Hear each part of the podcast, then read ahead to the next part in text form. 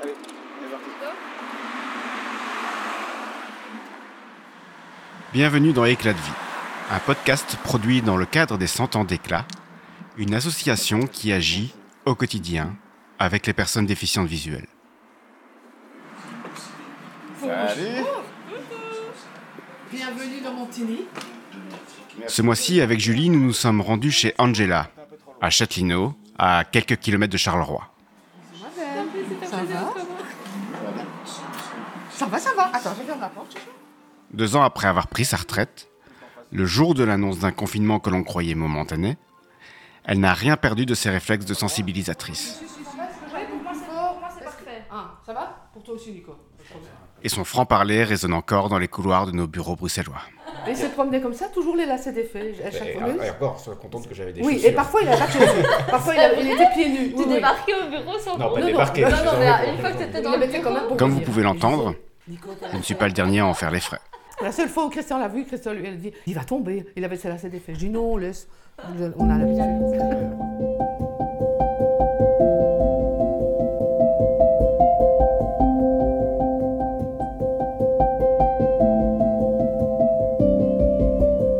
Voilà, je suis toute à, à vous. C'est bon? C'est bon, ça tourne. T'as appuyé sur record? sur record. Ben Angela, merci de nous accueillir. Je t'en prie.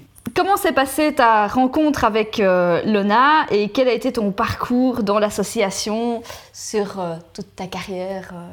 Ma rencontre avec Lona, c'est un 3 août 1987 où je suis arrivée à Charleroi. Je terminais mon contrat dans une association qui luttait contre l'analphabétisation.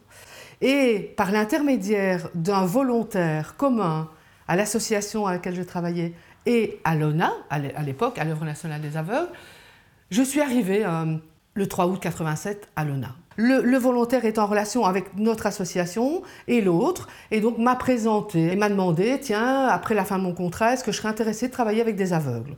Je ne savais pas du tout euh, où, je- mettais les pieds. J'ai dit oui, pourquoi pas. Et il m'a dit, bah, donc on organise la rencontre avec Marie-Vonne Wery. Donc on s'est rencontrés, on a fait connaissance très vite, ça a accroché très très vite. Et du coup, Marivonne, à ce moment-là, prenait un congé, euh, ben, un congé, mais prolongé. Je suis arrivée là, elle m'a dit, OK, on va présenter au comité, etc. Et je suis arrivée, on m'a dit, oui, vous commencez. Sauf que je commençais euh, sans contrat, volontairement. Et ça a duré pendant neuf mois. Ce n'est que neuf mois après que le comité a fait sa demande au Forum à l'époque, hein, qu'ils ont eu gain de cause et que j'ai pu intégrer officiellement euh, l'ONA avec un contrat de travail. Jusque-là, j'ai été euh, ben, volontaire, sans ressources en fait. J'étais juste contente d'être là et contente de, de prendre les règles. Et j'ai commencé ma première mission qui était assistante administrative au sein de l'antenne de Charleroi. Ça ne s'appelait pas une antenne à l'époque. Et j'assistais, mais vraiment au sens propre, Marivonne dans tout ce qui était euh, organisation euh, du travail. Et à l'époque, ça n'était pas comme maintenant, c'était pas découpé de la même façon. Il existait beaucoup plus d'antennes. Il y avait une antenne à la Louvière, une à Mons. Et donc, quand je suis arrivée à Charleroi, Marivonne était aux anges parce qu'elle me disait il n'y a rien d'organisé au niveau administratif ici. Donc, je gère mon courrier, entrée, sortie, je n'ai pas de classement, je réponds au téléphone, je fais des visites, enfin, je fais tout. J'organise les animations. Tout ce qui est maintenant découpé en services, à l'époque, euh, se faisait un peu euh, ben, n'importe comment, tu vois. Et donc, j'étais bien contente, elle était bien contente que je sois là, et donc j'ai pris les rênes avec elle et j'ai tout organisé avec elle. Donc, je répondais au téléphone, mais je l'accompagnais dans les visites. J'accompagnais euh, les volontaires dans leur démarche. à l'époque, ils allaient dans les hôpitaux, dans les maisons de repos, etc. Là aussi. Euh, J'organisais les activités, ce qui maintenant est un service à part entière. À l'époque, ça se faisait ben, dans, voilà, dans le quotidien. Et donc, j'organisais ça. Et je prenais en charge. Donc, j'étais responsable de tout ce qui était animation, activité euh, dans l'antenne de Charleroi. Charleroi était la seule antenne qui bénéficiait d'une personne assistante administrative. Euh, Marivonne a relayé au service d'accompagnement social en disant voilà euh, l'aide qu'Angela m'apporte, etc. Et au service social, ben, euh, elles étaient toutes assistantes sociales et effectivement il y avait des réunions et il n'y avait jamais non plus de prise de notes ou en tout cas de PV de réunion, etc. bien établi. Donc Marivonne a dit ben, tiens pourquoi pas pourquoi est-ce qu'Angela ne serait pas euh, assistante administrative au sein de l'équipe sociale, de façon à ce qu'elle puisse aussi faire les PV, etc. Et puis, un an après, ou deux ans, en 88, est né le service d'accompagnement scolaire qui s'appelait à l'époque SADV, Service d'accompagnement d'aide aux déficients visuels. Et là, je suis en première ligne avec le responsable de l'époque qui s'appelait Alain Kurman, qui a mis le service en place, dans lequel Julie est arrivée très peu de temps après d'ailleurs. hein. Voilà. Et donc je faisais partie à la, fois du service social et à la fois du service d'accompagnement scolaire. Je faisais tous les PV, je faisais toute l'administration, je faisais toute la gestion. Eux s'occupaient de tout ce qui était accompagnement. Donc voilà, ça c'était la deuxième mission. Le temps a passé, les années se sont écoulées où, où je faisais partie des deux services et j'étais toujours à Charleroi. Jusqu'au jour où, dans les années 90, euh, la directrice de l'époque m'a appelée parce qu'à Bruxelles, euh, voilà, elles avaient besoin d'aide au niveau administratif. Il y avait deux comptables et il y avait Linda, qui était euh, secrétaire de direction. On avait besoin d'aide et il fonctionnait aussi beaucoup à l'époque avec une équipe de volontaires dont faisait euh, partie Jeannot d'ailleurs. Et donc on faisait tout ce qui était un peu aide, comptabilité, etc. Et donc la, directrice de l'époque m'avait dit, est-ce que tu peux venir une fois par semaine à Bruxelles pour soutenir ce, ben, pas le comité, mais en tout cas cette équipe? Avec plaisir. J'étais à Charleroi, je me dis, oh ben Bruxelles, c'est chouette, une fois par semaine, pourquoi pas. Et je commence une fois par semaine. Se passe un an, ça se passe super bien, euh, ben, le travail euh, avance bien, l'équipe est soudée. Euh, donc ma directrice m'interpelle en disant ben, on va augmenter à deux jours. Ben, pourquoi pas Donc deux jours par semaine, toujours très gai à l'époque. Et puis trois jours semaine, et puis un jour elle m'a appelé en me disant écoute, euh, maintenant ce sera définitif et tu viendras à Bruxelles, et plus qu'à Bruxelles, où j'ai travaillé ben, à l'époque euh, à Dailly bien sûr, et où j'ai travaillé ben, là euh, aussi toujours au sein des deux services, mais aussi à l'accueil de Bruxelles, où il y avait à l'époque Roselyne bien sûr, et là aussi au, à la vente et à la, aux ressources, en tout cas petite aide technique, vente, livraison, gestion. Et à la fois, les services augmentaient, à la fois la logistique, parce qu'il parce qu'il fallait bien euh, quelqu'un s'en occupe, donc la logistique. C'est encore une casquette et une casquette et une casquette, je ne sais pas combien j'en ai eu, je ne les compte pas, à tel point qu'à un moment donné, on, enfin, on savait qui j'étais, mais pas ce que je faisais. Moi-même, j'avais du mal de définir euh, mais qui j'étais vraiment puisque j'avais tellement de casquettes que, que, je ne savais plus. Et donc, euh, avec les petites techniques, etc., et avec Rosine, on commençait les sensibilisations, puisqu'elle en faisait au sein à l'époque de la police, on va plus des administrations et des instances un peu plus euh, publiques, on va dire. Et puis, euh, ben, les équipes changent, les services aussi. Donc voilà, je me suis plus orientée un peu plus vers l'accueil, ben, les aides techniques, ben, d'autres personnes sont arrivées, donc j'ai passé le relais. Euh, j'ai passé le relais aussi quand sont arrivés les coordinateurs, qui n'existaient pas à l'époque, du service d'accompagnement scolaire et, social administratif, puisqu'il n'y avait plus besoin en soi, donc je ne faisais plus partie de ces services. Et, sous quelle casquette tu t'es le mieux senti? Oh mon Dieu. Euh, mais j'étais bien, enfin j'étais bien euh, dans, dans l'administration parce que j'aime bien, je, je, suis quelqu'un d'organisé et donc j'aime bien ça, ça c'est sûr. Euh, la sensibilisation, mais c'est ma vie, je pense. J'en faisais déjà depuis longtemps sans, me rendre compte que c'est ça que je faisais, mais donc voilà, je, pense que c'est celle-là. Je pense que c'est dans celle-là. Jusqu'à l'arrivée de Cécile, je, je, le faisais et je le faisais, euh, je pense, je pense bien à l'époque, mais je n'avais pas de responsabilité en soi. Et donc, euh, si je le faisais, je le faisais bien, mais je pense que c'était pas reconnu. Et donc voilà, peut-être que je me suis épanouie beaucoup plus à ce moment-là. Au moment où on m'a laissé les rênes, on m'a dit, ben voilà. Et elle m'a dit, euh, ben vas-y, euh, t'as fait tes preuves, t'es là depuis longtemps. C'est à partir de ce moment-là que je me suis vraiment, vraiment, je pense, le plus épanouie. Maintenant, je me sentais bien ailleurs et j'aimais bien ce que je faisais, hein, mais ça c'était, ça c'était mon truc, quoi. Je, je pense, en fait, je pense. Voilà. Moi, j'ai une question en complément de ça. Est-ce que c'est dans ce rôle-là de formatrice que tu as créé les liens les plus forts? Est-ce que tu as travaillé au final avec des gens de manière très récurrente? Bon, Julie, tu as fait euh, des dizaines de formations avec elle. Je pense aussi à Jean-Luc. Est-ce que c'est grâce à ces formations que tu as au final créé les liens les plus forts dans l'association? Mais mais c'est difficile à dire parce que, parce que tu, prends vraiment deux mauvais exemples. Jean-Luc, ben je l'ai connu bien avant les sensibilisations, et, Julie aussi. Parce que, en fait, comme j'ai fait partie des deux services, je te disais, social et scolaire, les personnes que j'ai connues et avec lesquelles j'ai travaillé après, en tant que volontaire, parce qu'elles étaient devenues volontaires, moi je les connaissais d'avant. Les, liens étaient créés, mais ça les a, euh, ça les a renforcés. Moi, Julie, mais je la connaissais depuis qu'elle était toute petite, quoi. Quand elle est arrivée à l'accompagnement scolaire. Tu vois, puisque je faisais partie de l'équipe, j'allais au séjour, je, travaillais avec elle et, j'étais à côté d'elle, à côté des deux services. Donc forcément, les, non-voyants que j'ai connus, c'est via ça. Mais ça, c'est des liens effectivement privilégiés. Maintenant, si tu parles des liens privilégiés avec les déficients visuels, c'est tout au long de ma carrière et je ne pense pas que ce soit forcément au moment des formations. D'accord avec moi, Julie, ou pas? Oui, oui, complètement. On se connaissait d'avant. Hein. Oui, oui. Quand elle te dit qu'elle a commencé en primaire, ben voilà, moi j'ai connu Julie en primaire. Et puis je l'ai retrouvée, ben, j'ai suivi son parcours scolaire. via les accompagnateurs. En fait, comme je faisais partie de l'équipe, quand il y avait une réunion, et dans toutes les réunions j'étais là, donc le parcours des élèves, je le suivais avec eux. Et donc je savais comment ils étaient, ce qu'ils étaient devenus. euh, Quand il fallait prendre contact, mais c'est moi qui prenais contact avec eux. Donc elles- elles- ils me connaissaient tous, je pense en tout cas. Oui, oui, oui, oui. Et euh, moi, le souvenir qui me reste par après, c'est euh, plus au séjour, où en effet, tu venais avec une bonne sauce, une bonne sauce bolo, une manger, terrible sauce bolo. Mais, mais voilà, mais voilà. Extraordinaire. Oui, oui. Le ventre. Voilà. Oui, effectivement. Et, euh, et oui, en effet, donc ces, ces rencontres euh, entre nous et en, en activité aussi en activité. Pour, pour préparer les séjours. Et Oui, tout à fait. ouais. Et puis forcément, ben, un Jean-Luc qui était membre, euh, membre actif euh, et puis qui s'est inscrit dans ce cadre des, des sensibilisations, mais forcément, ça, ça, ça crée des liens différents. J'ai créé des liens forts avec des membres, euh, je, je ne sais pas si c'est grâce ou à cause, mais en tout cas, euh, j'ai eu des très bons moments, mais en tout cas, j'ai... J'ai eu des moments difficiles aussi à cause de ça, parce qu'on a perdu, en, tout cas, euh, des jeunes déficients visuels qui sont aussi décédés. Mais, mais parmi les anciens et les membres plus âgés, c'était la même chose. Enfin, j'étais attachée, quoi. Donc, forcément, oui, j'avais créé des liens euh, assez forts avec certaines personnes, effectivement.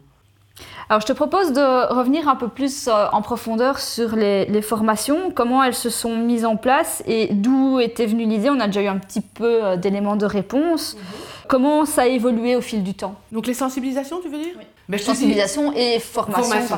Qui sont venues vraiment pour ap- après. hein. Les formations, c'est vraiment récent. À partir du moment où on a divisé les pôles, euh, l'organigramme, c'est vraiment précisé, et où il y a eu des pôles différents, où il y avait le pôle sensibilisation, en tout cas formation volontariat, ça, ça ne fait pas dix ans. hein.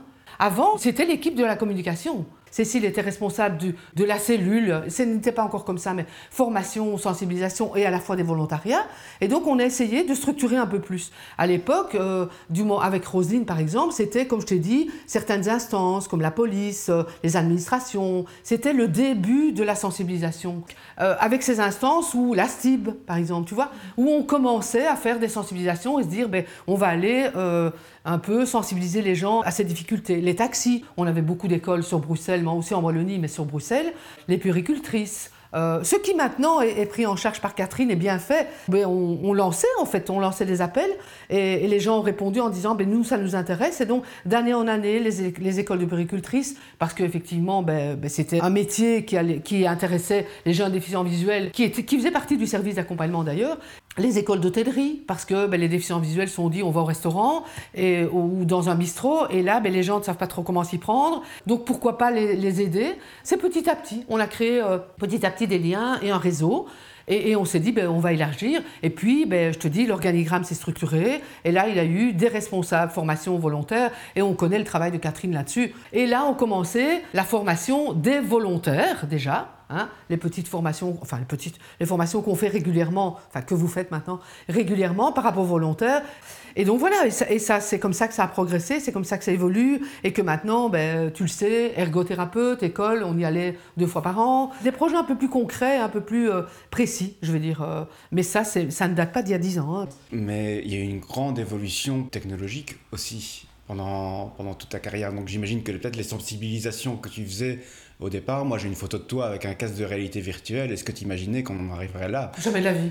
Euh, non, mais non, je ne mets jamais de la vie parce que, parce que moi j'ai commencé quand même, euh, je te dis, dans les années 87, où j'étais encore à la machine à écrire électrique, moi. hein. Je ne pense pas que ça ait changé quoi que ce soit, mais effectivement, c'était un gros changement dans, toute ma carrière, oui, l'évolution, mais enfin, si on ne s'adapte pas, euh, je, ne- je ne serais pas restée non plus, donc j'avais pas trop le choix, même si ça m'intéresse bien, ça m'intéresse, mais je ne suis pas douée dans ce domaine. Est-ce que. euh, est-ce qu'il y a un souvenir, une anecdote ou deux ou qui, qui te ou viennent là comme ou ça ou euh, 500. mais, mais pff, il y en a plein des anecdotes. Forcément, il y a eu des, des moments forts qui ont marqué et l'histoire de l'association et la mienne. Je vais parler de rencontre Dialogue dans le Noir. C'est ce parcours de la péniche qui a parcouru toute la Belgique, dans lesquels étaient restituées des zones différentes, la ville, un peu la campagne, et qui est terminée par un petit bar où on pouvait s'asseoir et déguster, en tout cas prendre une boisson. Le travail qu'il a fallu faire avant, j'étais en tout cas, je faisais partie de cette équipe, donc la préparation, et donc le travail de, là aussi, de soutien, d'accueil euh, sur la péniche, de travail de, mais oui, de logistique, parce qu'il en fallait. Hein, et c'était aussi dirigé par des volontaires. On accueillait à l'époque des centaines et des centaines de visiteurs par jour, parce qu'il y avait des scouts, il y avait des, il y avait des gens, des familles, il y avait des, individuels, il y avait des sociétés. Ça, c'était un moment fort. Euh, Vraiment, avec les volontaires, parce que tu crées des liens aussi avec des volontaires de toutes les antennes. Hein, ça, c'est un des moments forts, mais, mais je veux dire, euh, lié à l'association et lié à moi aussi mais vraiment des anecdotes assez drôles parce que, bah parce que voilà, il fallait faire aussi euh, nous-mêmes les sensibilisations et donc on devait accompagner nous-mêmes. C'était, fait, c'était dirigé par des non-voyants forcément à l'intérieur, mais nous-mêmes on devait faire les parcours. je me souviens, une personne, on est passé au bar et une personne dans le public, hein, puisqu'on les accompagnait, a demandé, donc dans le groupe que j'accompagnais, a demandé à la personne qui était dans le bar, ça va, ça ne vous fait pas trop drôle d'être dans le noir toute la journée? Sauf que la personne est aveugle, donc forcément, euh, voilà, la réponse, ben non. Hein. Donc ça, ça fait partie de, ces moments-là. Ce qu'il y a aussi euh, de, de, ce qu'on a collaboré ensemble pendant plusieurs années, c'est que justement tout ce que tu vivais te servait aussi dans les sensibilisations, dans le rendu de ton vécu avec euh, les personnes déficientes visuelles. Enfin, je pense, je ne sais pas, ça, ça, c'est toi qui me le dis, non Oui, c'est une affirmation en effet pour compléter. je ne sais pas, je sais pas. Euh, mais ce que j'ai vécu euh, avec les gens, tu veux dire? Oui. Je sais pas, enfin, tu, tu, tu, me dis que ça, ça a servi à... Mais ça amène en tout cas un fameux point concret. On sent à la manière dont tu le racontes que c'est du vécu et donc du coup ça a un impact aussi plus important sur les personnes qu'on sensibilise. Mhm. Mais ça, je pense que c'est aussi le vécu et mon parcours avec, euh, avec les étudiants, avec les petits, avec les jeunes ou même avec les personnes plus âgées. Comme j'étais à côté et que je les ai vus et que j'ai vécu des choses avec elles et mes collègues à l'époque, parce que j'ai travaillé avec Roselyne longtemps, il y avait Linda, euh, tu vois, euh, tu vis avec elles au quotidien, donc tu te rends compte de certaines choses plus que quand tu les vois ou quand on entend parler à la télévision. Il y a, il y a ben maintenant 35 ans, si j'avais entendu parler d'aveugles ou de non-voyants, mais jamais je me serais posé la question, tiens, où j'aurais été interpellée, en tout cas par les difficultés qu'ils vivent. Mais euh, tu sais, il m'arrivait avec Roselyne, et comme avec toi d'ailleurs, d'oublier que, vous avez un problème de vue. Oui, si tu y penses, et puis à un certain moment, vous êtes tellement, euh, enfin voilà, naturel que, mais qu'on l'oublie, et je l'ai oublié avec elle, et je pense qu'elle a vécu vraiment des, des, mauvais moments à cause de ça. Parfois, elle a envie d'en parler en disant, euh, je pense qu'ils oublient. Quand je parle de vécu, j'ai vécu ces choses-là. Je les ai pas inventées, je les ai vécues, mais vraiment, intensivement. Et donc tant mieux si ça aide euh, à, mieux comprendre ce que, ce que je veux faire passer, en tout cas, tant mieux. Mais enfin voilà. Même par rapport à nous, on, on, sent justement que par tout ton vécu, tu as une, voilà, une connaissance et une attention particulière. Voilà, ici en arrivant, tu m'as directement proposé ton bras.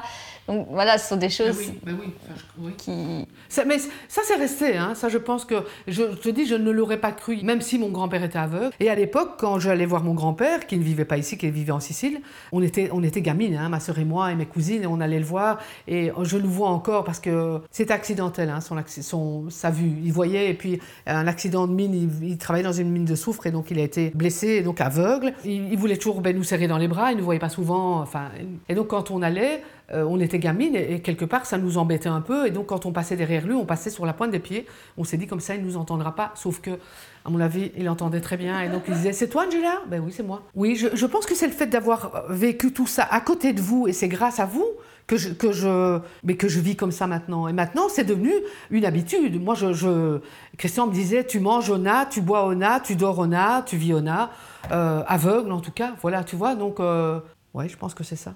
C'est quand même la moitié de ma vie. Hein. Bah, justement, tu me lances euh, une perche. Euh, donc tout au long de, ces 30 ans de carrière, tu as vu défiler des collègues dans tous les services. Euh, ce qui ressort avec là maintenant quand, quand on parle de toi, bah, c'est que tu as justement été un lien entre toutes ces personnes. Comment tu vivais ça toi? Bien. ah bien. Moi, moi oui, mais oui. Pourquoi j'étais un lien? Mais Sans doute la position, la position euh, ben, physique. Hein. Ça veut dire que j'ai toujours été, souvent en tout cas, à l'accueil. Mais forcément, la personne, quand tu ouvres la porte, c'est la personne que tu vois la première. Je disais à Nico, je me souviens de beaucoup de mes collègues et de la tenue qu'elles avaient le jour où elles sont arrivées chez nous. Ou du premier mot, du premier mot que je leur ai dit quand elles sont arrivées. Et donc forcément, je pense que c'est ça qui fait le lien, parce que ben, tu es la première personne qu'on voit. Enfin, elles, elles me disent en retour que ben, l'accueil qu'elles ont reçu était aussi important. C'est une chose, c'est ma position. Et comment je l'ai ressenti? Mais bien, parce que mais tous les matins, ben, tout le monde passait et j'avais un bonjour de tout le monde. Maintenant, j'espère que c'est moi aussi, hein, euh, que c'est pas juste euh, ma, mon, ma poste, mon poste d'accueillante qui faisait que. C'est ce, qui, ce qui fait que j'ai tellement difficile de tourner la page. Hein. Bah oui. J'ai tout vécu, Alona. Et j'aurais tout fait. Je ne sais pas ce qui fait que moi, j'ai un début de réponse pour toi, peut-être.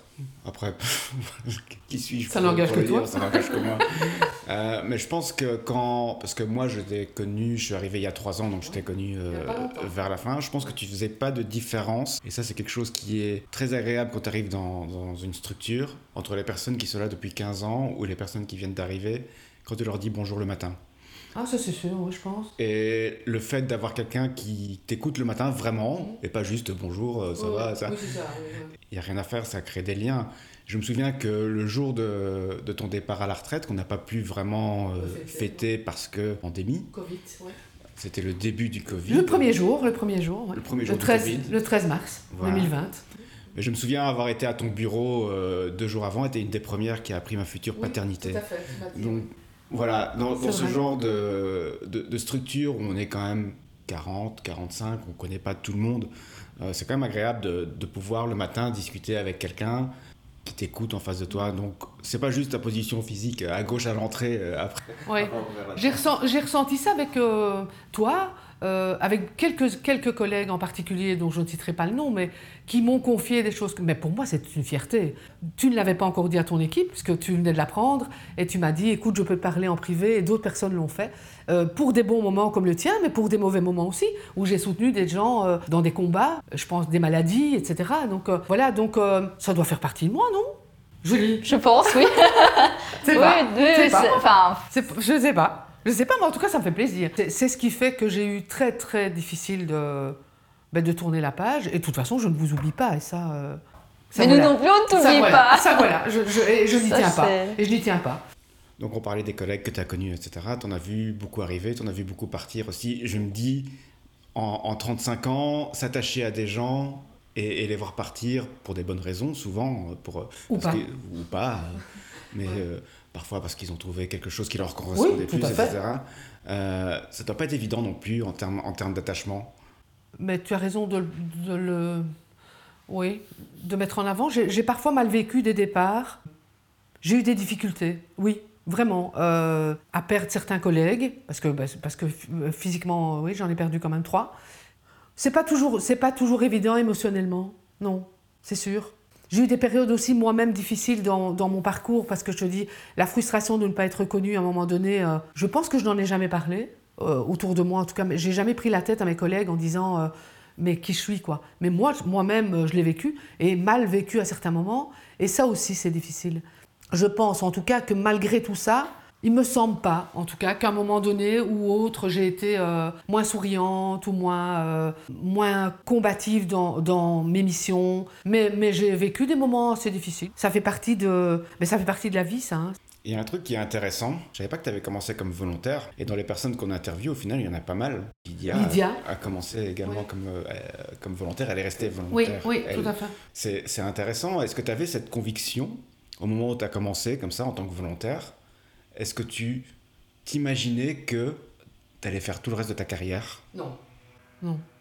Mais, c'est drôle, hein, parce que je, réfléchissais, je me disais, le premier pas que j'ai fait là, donc ma première rencontre, c'est déjà grâce à un volontaire, en commun avec l'association dans laquelle, enfin l'ASBL dans laquelle je travaillais, et Elona. Pourquoi est-ce que ce volontaire s'est dit, mais tiens, Angela, je la vois bien là? Effectivement, je, je me doutais. Moi, quand j'ai commencé volontairement, je savais que c'était en attendant d'avoir un contrat. Je l'espérais, parce que je me dis, euh, je ne vais pas travailler volontairement toute ma vie. Donc je l'ai fait pendant neuf mois, en attendant, en se disant, ben allez, on va trouver des ressources et je pense que euh, effectivement ce sera, euh, ce sera fait. Mais jamais je ne pensais que j'aurais fait 30 ans de ma carrière, ça c'est clair. Et, en tout cas cette évolution, même si euh, je pense que c'était c'était ma destinée quoi. je pense que c'était ma destinée. Me, me battre pour quelque chose, c'était ça. Je pense que j'ai toujours voulu, voilà, être. il fallait que je défende, sans doute, quelque chose, ou en tout cas, voilà, maintenant. Non, je ne pensais pas que j'aurais fait ma carrière là. À certains moments, j'ai pensé euh, lâcher prise. Je me suis dit, non, je me sens plus à ma place. euh, puis tu réfléchis, hein, tu te dis, oui, effectivement, mais ça, ça, c'est le, le problème de manque de reconnaissance. C'est c'est rigolo parce que moi qui t'ai connu que 3 ans, au final, non, même moins, moi ce rôle il était clairement identifié. Donc sans doute quelque chose qui est arrivé à plus vers la fin, comme tu dis. Oui, tout à fait. hein. Mais euh, pour moi c'était clairement. Angela, c'est la personne qui gère les formations avec cette casquette-là, avec cette reconnaissance-là. Oui. Donc, M- mais ça je- arrivait tard, mais ça arrivait. Oui, mais heureusement. Mais ça, mais je dois tout à Cécile. hein. C'est vraiment elle qui, euh, qui m'a qui m'a ouvert les portes en disant Allez, vas-y, on te fait confiance. Je- Oui, je la voyais tous les deux jours ou toutes les semaines et on avait des rapports et je, je rendais des, des comptes quelque part, mais ça, c'est normal. Ça s'est fait très tard et effectivement, je- c'est drôle parce que tu- le ressenti que tu as, c'est que c'était établi en fait. Est-ce que les gens, est-ce que je me pose la question hein, maintenant ouvertement, est-ce que est-ce que c'était tellement établi dans les faits que les gens ne se rendaient pas compte que moi j'avais pas ma place?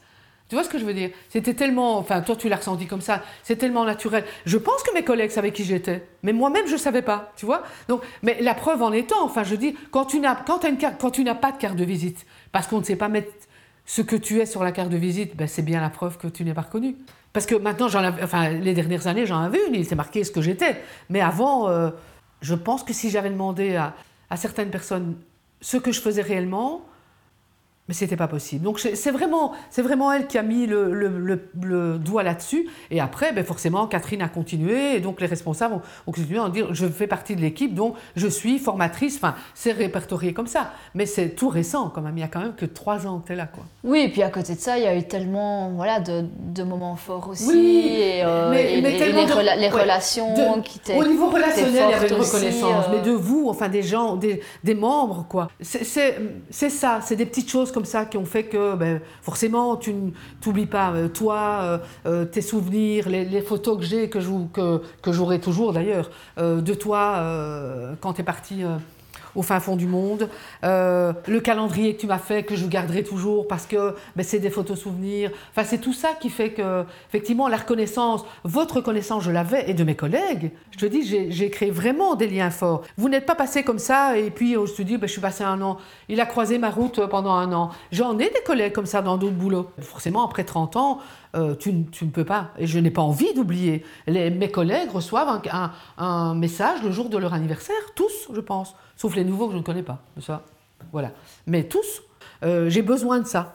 Je parle encore maintenant, tout le temps, après deux ans, de déficience visuelle, de déficience visuelle. Euh, dernièrement, il s'est passé quelque chose et mon fils m'a dit en, riant, euh, ben justement, la personne qui n'a pas été prise par un taxi à Bruxelles parce qu'elle avait un chien.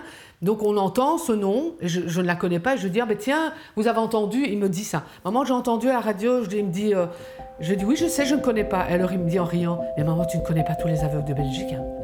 Mais, c'est dans ma tête, c'est presque ça, quoi. Ah, mais tiens, je ne le connais pas. Mais non, maman, il me dit, il y en a que tu ne connais pas, tu sais. euh. Mais voilà, donc, effectivement, je pense que c'est ça. Je, je- j'en parlerai jusqu'à la fin de mes jours. hein.